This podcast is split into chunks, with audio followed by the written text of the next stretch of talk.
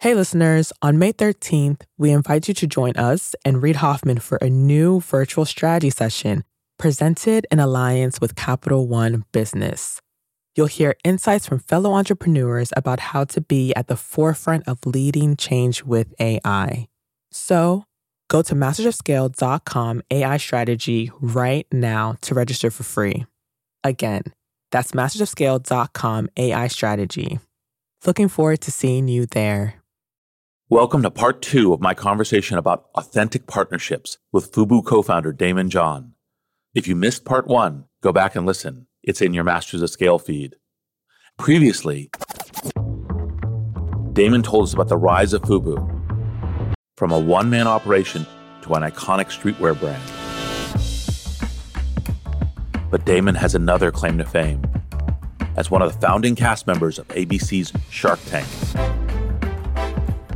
So think of part one as Daymond's journey to becoming a shark, and part two as the story of how he learned to operate like one.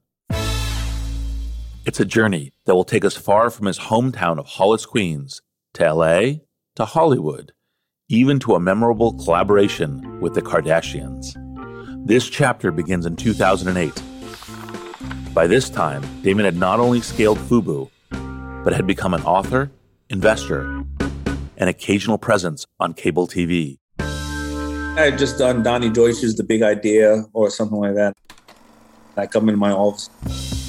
At that time, we still had all our office phones where, you know, our executive assistants would listen to the messages.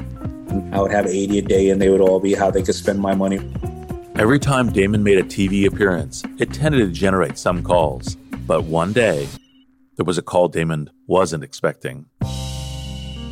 One was by Mark Burnett, or a producer for Mark Burnett. Burnett was and is one of the founders of modern reality television, and he was calling to talk to Daymond about a new idea he had, creating an American version of a show about entrepreneurs. It's a Sony property. It's originally called Dragon's Den. It was in London and Japan and Canada. Dragon's Den had been a big hit outside the US, but Daymond was a bit skeptical when he heard the pitch for the American version called Shark Tank. They said, come on. I said, all right, well, what am I doing? Yeah, you listen to pitches. Okay. And they said, well, then you're going to uh, spend your own money and invest in these pitches. And we average out. We think you're going to spend about a million dollars a year. And I said, uh, no. And I said, goodbye. And then I said to myself, these people are crazy. It's understandable why Daymond thought this partnership made no sense. It sounded like paying a million dollars for the dubious privilege of going on television. They told me that initially Mark Cuban was going to be on the show. I was like, that guy, the billionaire guy, is going to be investing in sponges? This is crap. This was also at the start of the Great Recession, which was wreaking havoc on Daymond's portfolio, along with everyone else's. We feel it in the clothing industry before anybody else when Great Recession was coming around because nobody buys another shirt if they can't pay their mortgage. And I said, I'm only getting pitched clothing companies and I have to diversify my portfolio. I'll go on the show. Daymond's hopes for the pilot were modest at best. What he really wanted was to pitch some show ideas of his own to Mark Burnett. I go to breakfast with Mark Burnett to tell him my three beautiful ideas because I was going to come up with, you know, the next Gone with the Wind. He knocks down those ideas before I think even the orange juice comes. okay, so the exact partnership Daymond had planned for didn't work out. But to his surprise, Shark Tank did. In fact, it became a world class TV show, bringing entrepreneurship lessons to aspiring founders and families alike. Daymond himself would become known as the People Shark and gain a national platform, not just as an investor, but a mentor business leader. In short, it would become one of the defining partnerships of his career. And it happened because Daymond and the other sharks eventually found alignment between their goals and the goals of the show, even though that alignment wasn't immediately obvious. That's why I believe the best partnerships are built on authenticity and alignment, even when that alignment isn't initially obvious. Leaving room for unconventional opportunities means each partner has space to learn and expand their networks. You got to have incredible talent at every position. It's like this huge push. There are fires burning when you're going home. Can you believe it? Such an idiot. And then you go back to, this is totally going to be amazing. There are so many easy ways. So, so what to do? I have no idea what to do. Sorry, we made a mistake. But you have to time it right. Oops. Working at a three bedroom apartment. Stuff that just seems absolutely nutballs 10 years later. I was like, well, that's just how you do it. We haven't made it. Just how you do it. This is Masters of Scale. Hi, listeners. It's Erica Flynn, VP of Alliances and Audience Development at Wait What, the company behind Masters of Scale. My day to day consists of nonstop communication, not only with my immediate team, but with our current partner relationships and with incoming leads from possible future partners, which is why I rely on the ease of Grammarly to keep my communication clear and efficient. One confusing email can turn into several confused replies, which can turn into an unexpected meeting which no one wants, needs, or has time for. Having Grammarly on hand as my trusted AI writing partner not only streamlines my extensive to do list, it minimizes miscommunication by quickly and efficiently synthesizing information and carefully curating tailor made responses to specific groups. In fact, companies that use Grammarly to communicate can save 19 days per year per employee. Grammarly eases the writing process. It's a writing partner from the blank page to the last word typed before hitting send. Join me and over 70,000 teams who trust Grammarly to work faster, hit their goals, and keep their data secure. Visit grammarly.com to learn more. That's grammarly.com. I'm Reid Hoffman, co founder of LinkedIn, partner at Greylock, and your host. And I believe the best partnerships are built on authenticity and alignment, even when that alignment isn't initially obvious. Leaving room for unconventional opportunities means each partner has space to learn and expand their networks. In part one of my conversation with Daymond John, you may remember that I likened strategic partnerships to certain delightful combinations of food. Because some partnerships really do go together, like chocolate and peanut butter, or chicken and waffles. But what about those other pairings that may seem like more of an acquired taste? Think pickles and ice cream. Lots of mutually beneficial partnerships look unlikely at first, and for that matter, some partnerships that seem like no brainers end up collapsing. Not every odd couple partnership is a good one, but unconventional pairings leave room for incredible opportunity across your networks, so long as each party is actually aligned on goals. Daymond John understands this, both as an entrepreneur and as an investor, forging partnerships in front of millions of viewers and we'll be getting back to his Shark Tank trajectory in a moment. But first, let's reflect on a story Daymond told us in part one. You may remember this story he shared from Fubu's early days when he and his co founders partnered with small business owners across New York and New Jersey. Fubu wanted free advertising with local shopkeepers, and shopkeepers had problems keeping rust and graffiti off their security gates. So we spray painted 300 gates from New York to New Jersey, put authorized Fubu dealer I don't care if you were selling furniture or Chinese food. You were an authorized Fubu dealer. This partnership between Fubu and these local shops was both unconventional and inspired. And this was exactly the kind of strategic alignment Daymond and his partners sought as they scaled. You may also remember that Fubu's first major scale partner was Samsung Electronics, an unusual choice for an up and coming apparel brand. But it worked, and it led to Fubu scale. By 1998, sales of Fubu reached over 350 million. And that's more or less where we left Daymond at the end of part one. Now, if this was a Hollywood story, this would, of course, be the ride in the sunset and it's kind of all clean sailing from here. But instead, you really started expanding. And all of a sudden, it was kind of like, oh, shit, I'm getting over my skis. Say a little bit about those experiences. So, as we started expanding, you know, I felt very comfortable about our ability uh, capability to make other product. I acquired a young company called Heatherette, two really amazing designers who made really great custom clothing for runways. And they had all the right things. They were like the FUBU of the young women's industry, guy named Trevor Rain and Richie Rich. And they trusted us to do the right thing with their brand. On the surface, this acquisition of Heatherette made all the sense in the world. Fubu's streetwear styles had focused on male and unisex fashion. partnering with Heatherette could potentially double their customer base.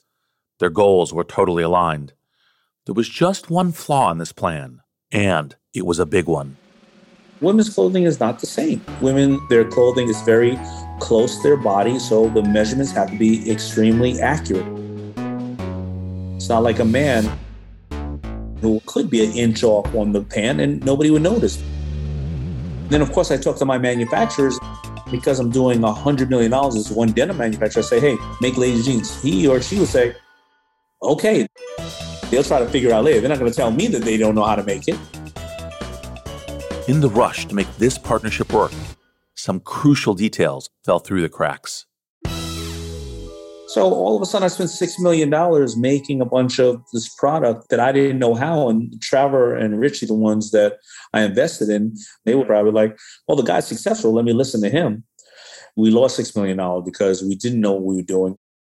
Fundamentally, Daymond and his team had misdiagnosed their strengths. This is actually a common mistake at scaled companies. You can find the evidence in the failed product launches of otherwise successful organizations. Think Crystal Pepsi or the first iteration of Google Glass. In fact, it's more common for entrepreneurs to misdiagnose the root of their successes than the root of their failures. Why? Because when you're failing, it's hard to fool yourself about why. You might not know which of the five or six possible reasons is the one that's causing you to struggle, but ultimately, the right answer is probably on that list.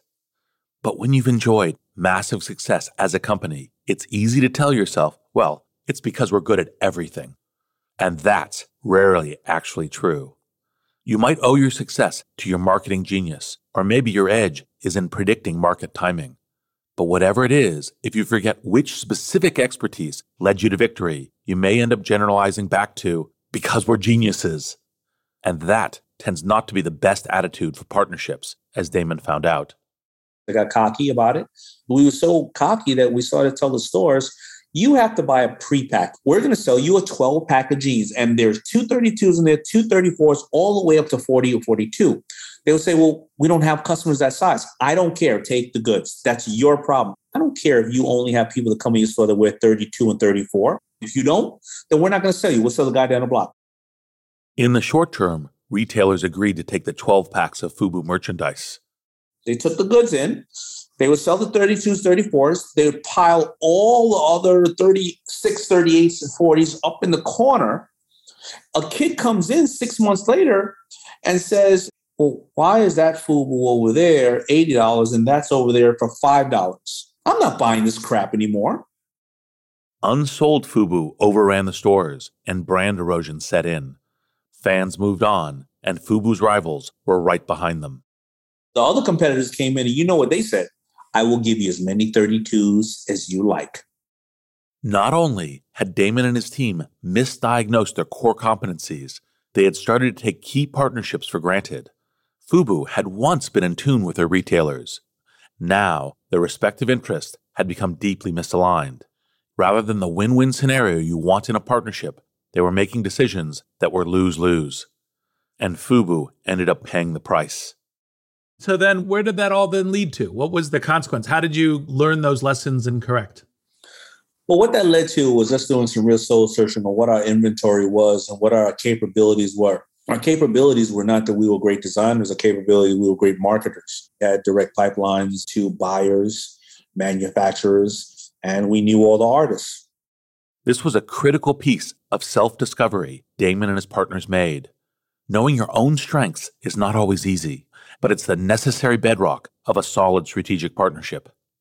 Once FUBU fully absorbed that lesson, they leaned into their expertise, namely creating refreshing partnerships with artists. We would still always try to think outside the box and add different tentacles to the way that we were doing things. So, you know, in uh, 2001, we decided to create an album, and not an album of us. The album was of new artists and known artists. This compilation album, called the Good Life Album, was produced with Universal Records.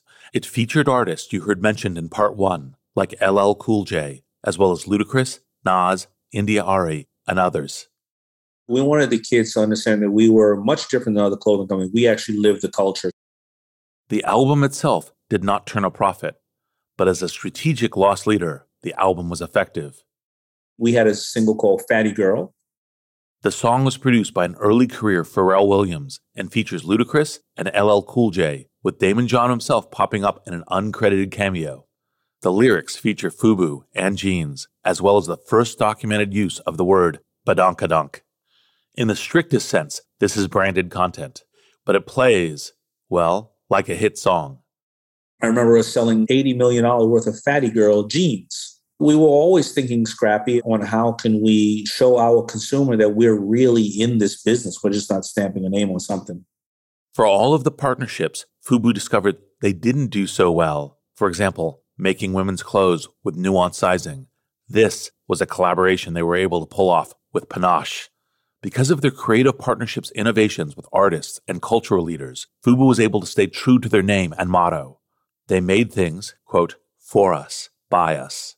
Their partnerships with artists only deepened based on authentic alignment and a dash of the unexpected. This new understanding of win win partnerships would soon guide Daymond as an investor and a shark. Hey, listeners, it's Jodine Dorsey, the VP of Live Events at Wait What, the company behind Masters of Scale. I am constantly tasked with reaching out to teams across a wide spectrum of professions and the vastly different personalities that go with them. Grammarly helps me quickly shift tones to better communicate what I want to say and saves me valuable time in the process. Our upcoming Masters of Scale Summit event features top tier speakers from CEOs to founders to political leaders. Grammarly's ability to produce on brand writing helps me properly prepare for each and every thought leader I interact with on stage. It lets me generate the most exciting specialized content for our audience. In fact, teams that use Grammarly report 66% less time spent editing marketing content, which I've seen firsthand with my summit team. Join me and over 70,000 teams who trust Grammarly to work faster, hit their goals, and keep their data secure. Visit grammarly.com to learn more. That's grammarly.com. We're back with part two of my conversation with Daymond John. If you're enjoying this episode and want to share it with friends, send them the link mastersofscale.com slash Daymond2. That's D-A-Y-M-O-N-D and the number two. And to hear my full conversation with Daymond, become a member at masterscale.com slash membership. There, you'll hear about even more partnerships we couldn't get to in this episode, like Daymond's work with Shopify. You'll also learn Daymond's signature approach to branding in two to five words. You won't want to miss it. Before the break, we were talking about unexpected partnerships that accelerate scale. And in the early 2000s, that's what Daymond came to specialize in. As a response to market saturation, Fubu started to withdraw from the US markets in the early 2000s, concentrating abroad. And stateside, they leaned into acquiring new brands whose names hadn't had a chance to dominate the streetwear scene. We bought four or five other brands. Then we bought a brand out of bankruptcy called Coogi. It was an Australia brand, and Biggie Smalls used to wear it. And, and then we replaced the same Fubu pipeline with the Coogi brand.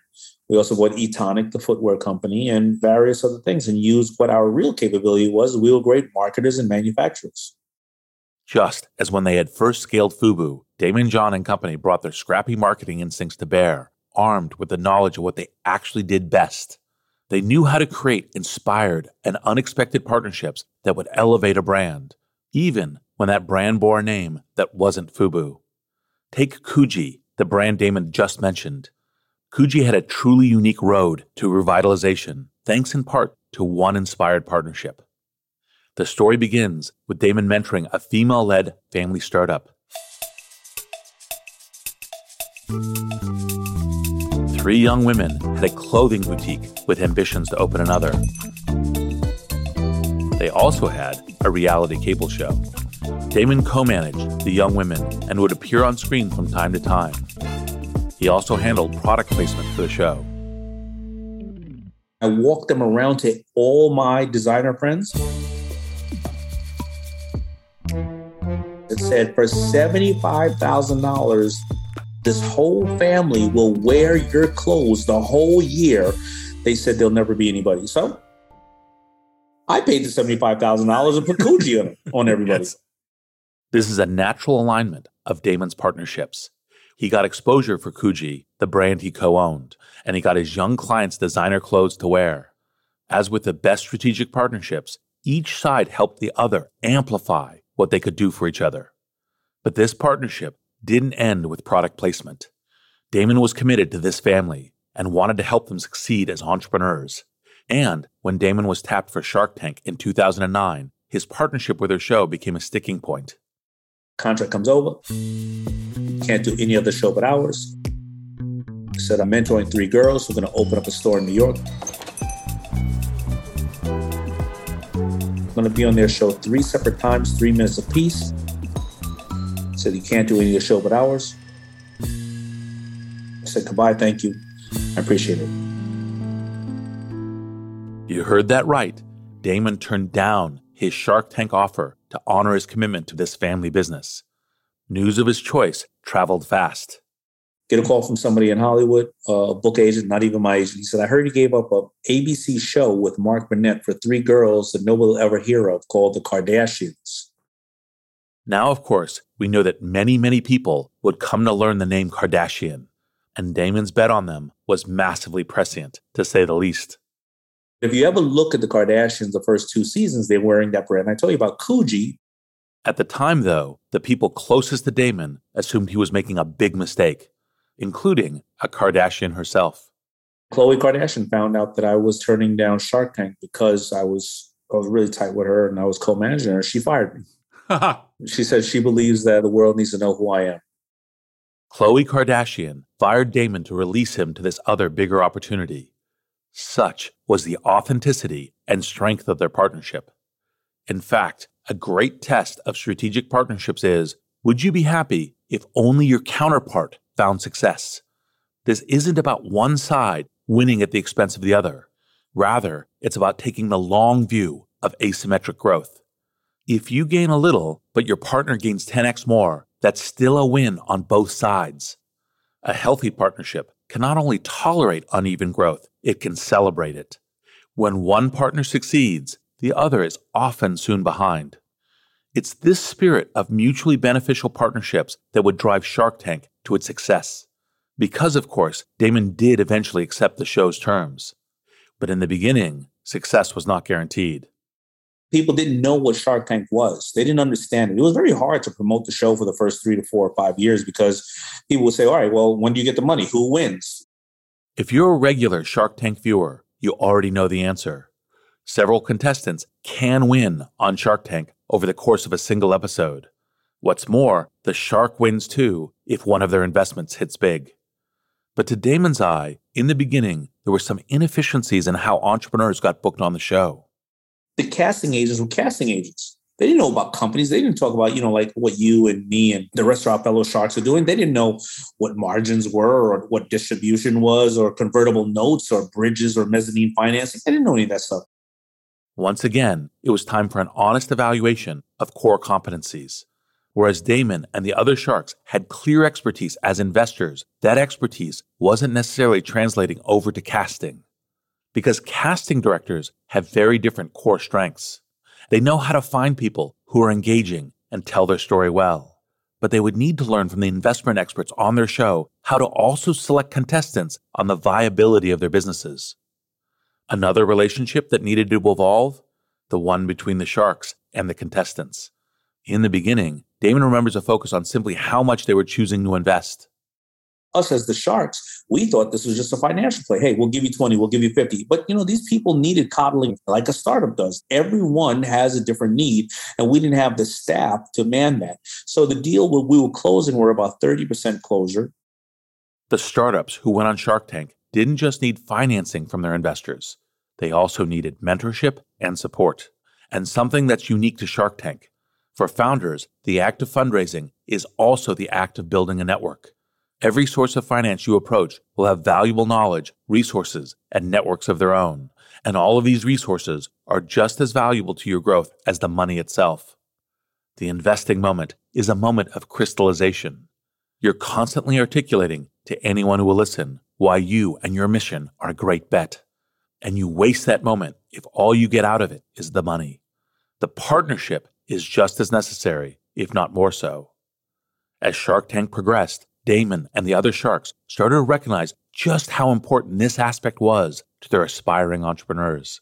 And the more expertise they shared, the more the Shark Tank deals started to yield. As the years went on, every season the closing rate got higher. I would hire licensing people. I would have more salespeople. I would be more in touch with manufacturing. And I also would now ask for what's the use of proceeds? What's the use of funds? And make sure that they stayed on track. And now the show has grown to closing. We're trying to close about 80% every year. We would love to close that. And really great entrepreneurs who are doing big, big, big business. In fact, several of Daymond's most lucrative investments started out as Shark Tank contestants. One is Bubba's Q, it's boneless ribs. Another one that I really love is called Sun Stashes. SunStaches, costume sunglasses. Very simple, but in this Instagram world, when you put these eyeglasses on, they have every license ever Marvel and Peppa Pig, and it's very Instagrammable. And then there was one of Daymond's favorite investments, Bombas. It's called Bombas Socks. Slow, steady growth, brilliant, brilliant founders. The product is king. It's very comfortable. More importantly, they give away a pair of socks, and now they've grown to underwear and T-shirts. Every time they sell a pair, they give it to the homeless, and they've given away over 50 million pieces to those in need. So it feels good from what it's doing. It's just amazing. It's educated me, and that's what I call reverse mentorship. I love this idea of reverse mentorship, and it doesn't get enough attention. The best mentor partnerships aren't just one way. Almost every thinking VC has experienced this at least once, investing in a founder that is so sharp and insightful, they end up teaching you. What Daymond learned from working with new founders on Shark Tank was he needed to create a scaffolding to help them doing what he did best. So he created a brand management and consulting firm. He called it the Shark Group. So the Shark Group really tries to help with whether it's brands or personalities or whether it's curriculums or any of my strategic relationships. Myself, I'm a client. We really did it because listen, when you're bringing in a lot of these startups, they're going to need everything, right? And we need a group that was behind that.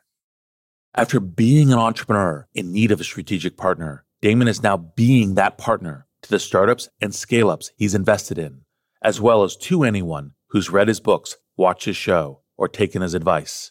And recently, Daymond has been partnering with other platforms whose mission is to empower entrepreneurs.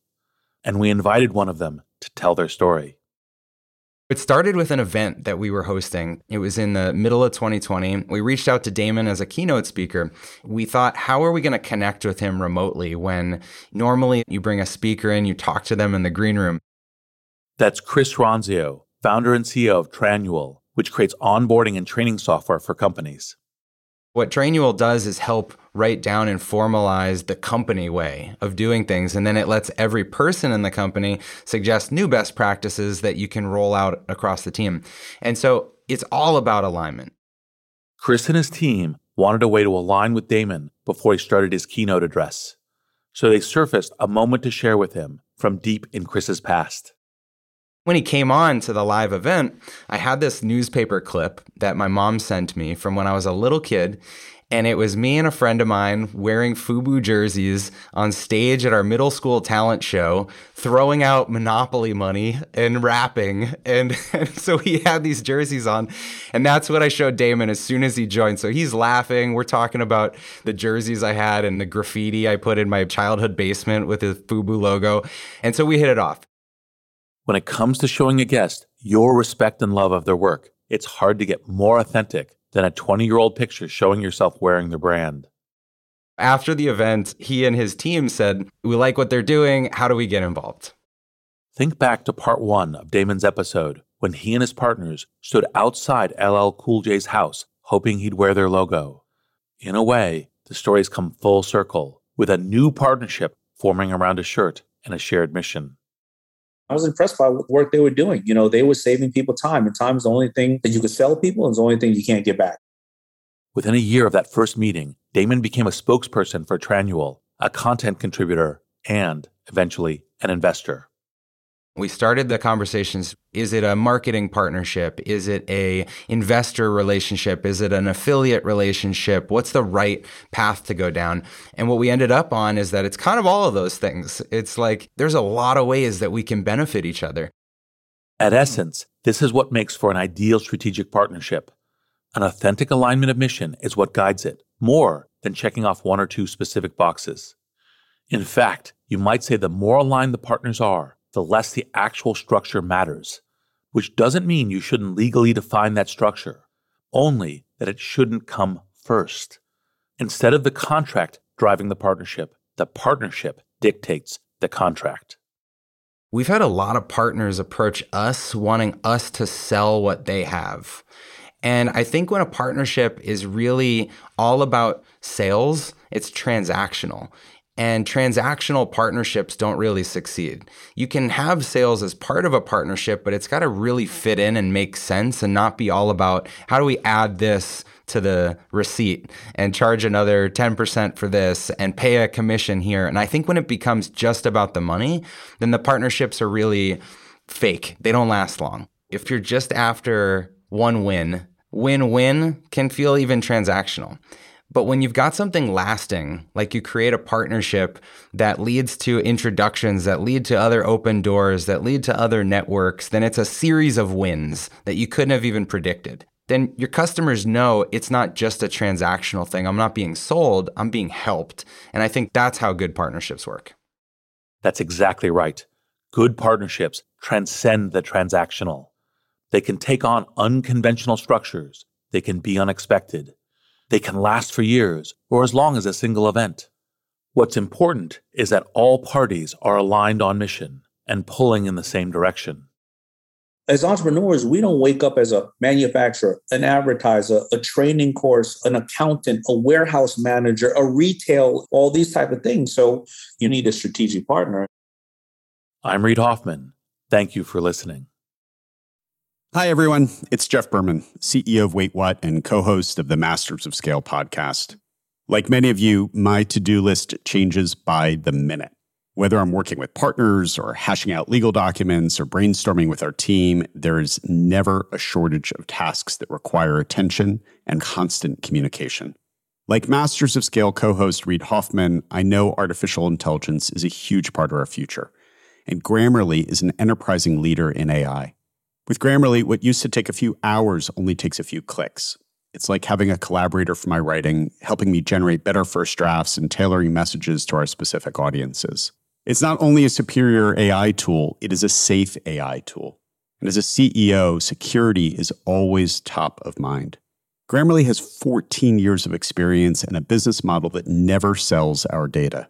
Security has been a priority since day one and continues to be integral to Grammarly's values today.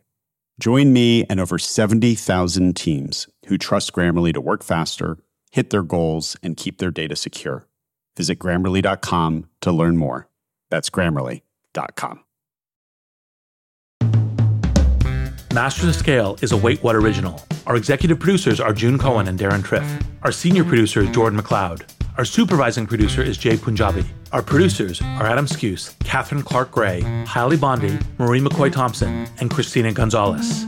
Our editor at large is Bob Safian. Our music director is Ryan Holladay. Original music and sound design by Eduardo Rivera. Audio editing by Keith J. Nelson, Stephen Davies, Andrew Nault, and Mike Gallagher. Mixing and mastering by Brian Pugh.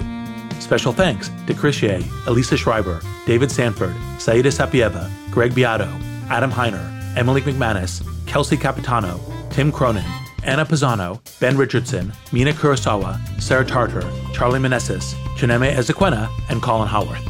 Become a member of Masters of Scale to get access to a year's worth of courses and content on the Masters of Scale Courses app. Find out more at mastersofscale.com slash membership.